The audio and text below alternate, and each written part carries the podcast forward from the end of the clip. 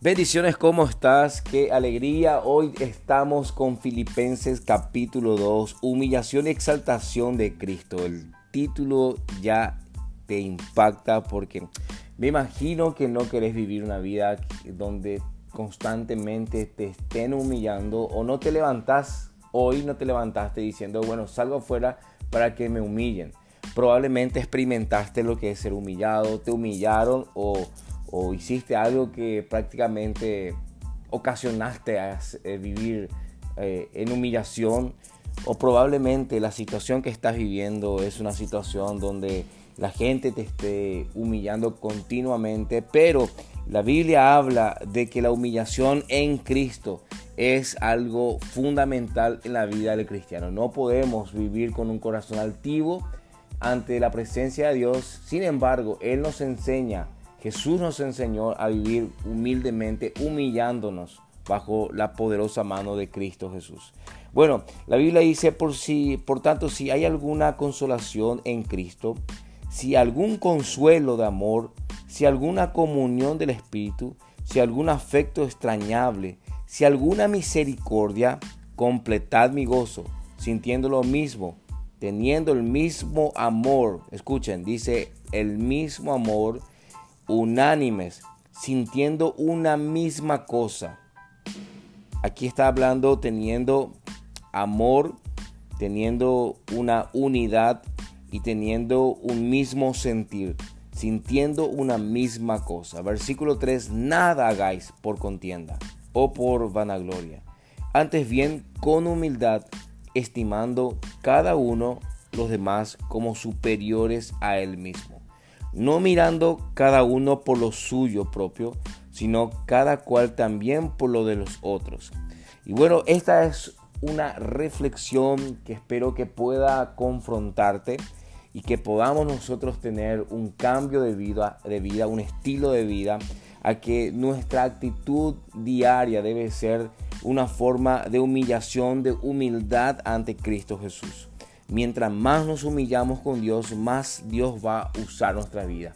A veces queremos que Dios use nuestra vida, queremos ser predicadores, no sé, un influencer, queremos eh, cantar en la iglesia, no sé, algo probablemente querés ser y, tanto te estás afanando, tanto te estás enfocando que no te diste cuenta que perdiste la humildad que ya te sentís que estás otro nivel, 10 peldaños más que otra persona. Sin embargo, la Biblia dice, nos enseña a que no hagamos absolutamente nada para vanagloriarnos, que no hagamos absolutamente nada para crear contienda. Si vos lo que estás haciendo es para que te aplaudan a vos, estás muy equivocado.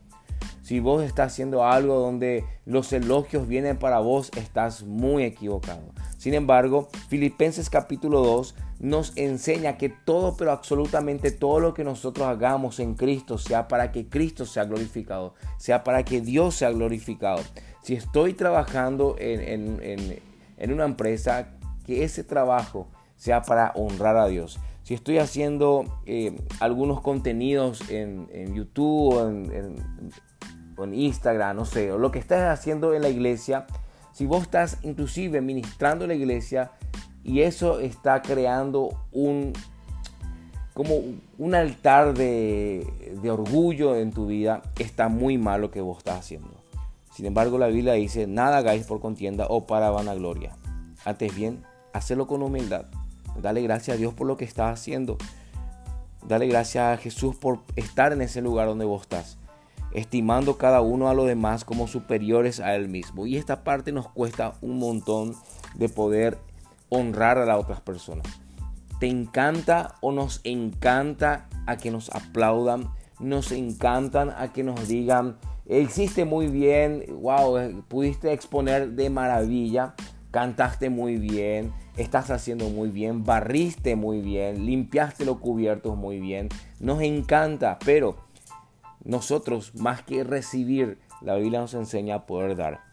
La Biblia dice, estimando cada uno a lo demás como superior a él mismo, demostrando una actitud de lo estás haciendo muy bien, me encanta lo que haces, yo comparto lo que vos publicás, eh, tu mensaje me llegó bastante, eh, tu vida para mí es, una, es un testimonio vivo, no sé, palabras que pueda honrar a otras personas, palabra que le pueda hacer sentir bien, porque eh, probablemente dándole elogios o estimándole como superior, eh, eso va a hacer que él pueda crecer, ese eh, va a ser para que él no se rinda con lo que está haciendo. Y si él está barriendo la iglesia y vos estás diciéndole gracias por tu servicio, gracias por lo que haces, yo aprendo de tu vida, eso probablemente va a hacer que él pueda amar mucho más lo que está haciendo, porque todos, absolutamente todos, queremos recibir elogios.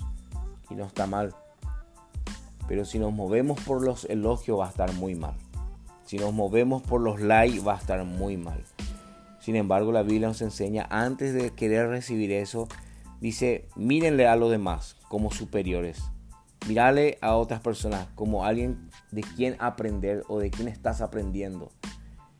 El, versículo 4 dice, no mirando cada uno por lo suyo propio, sino cada cual también por los de los otros.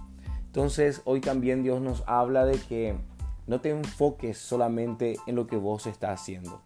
Es importante que puedas enfocarte también en lo que otro está haciendo.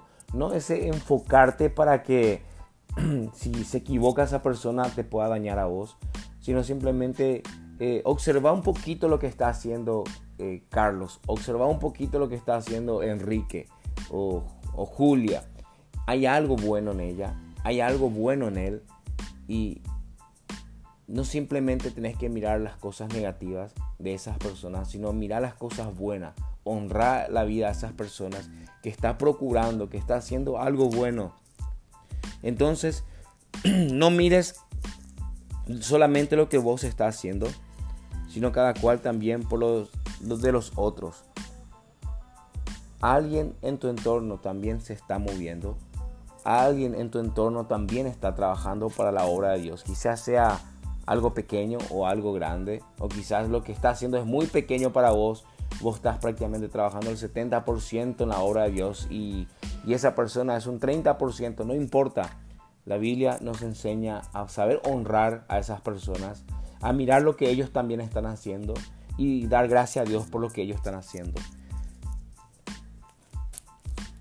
En este momento yo quiero que puedas orar conmigo y puedas decirle Dios gracias porque hoy escuché esta palabra y que esta palabra pueda traer una transformación, un cambio en mi vida y que yo, Señor, pueda honrar a las personas que están en mi entorno, Dios. Por favor, en este momento, ora conmigo. Señor Padre, en esta mañana te doy gracias porque tú eres el que permite que esté nuevamente escuchando tu palabra, Filipenses capítulo 2. Yo te entrego a ti mi vida, quito de mí toda acción que pueda traer contienda toda obra que pueda traer vanagloria en mi vida, yo rechazo de mi vida, Dios. Señor, que todo lo que yo haga sea con humildad. Que todo lo que yo pueda hablar de mi boca sea, Señor, humildad.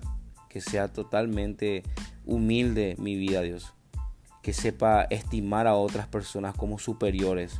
No creerme yo superior, no creerme yo mejor que otras personas, Dios. Sino también saber honrar y reconocer lo bueno, lo bonito que tiene esa persona, Dios. Dios, en, esta, en este momento yo te entrego, Señor, la vida de cada uno de estos oyentes, que ellos sepan honrar a otras personas en el día de hoy, Dios.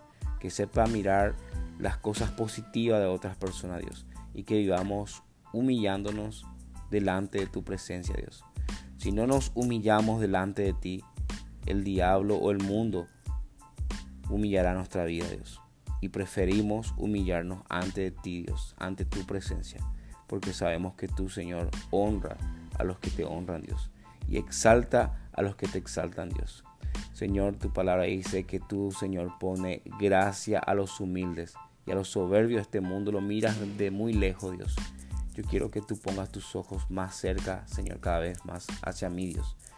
Y Señor, siente esa atracción por las personas que vienen en humildad, Dios. Señor, que mi vida pueda atraer tus ojos hacia mí, Dios. Que mi humildad pueda llamar tu atención, Dios. Señor, te damos gracias en el nombre de Cristo Jesús. Amén.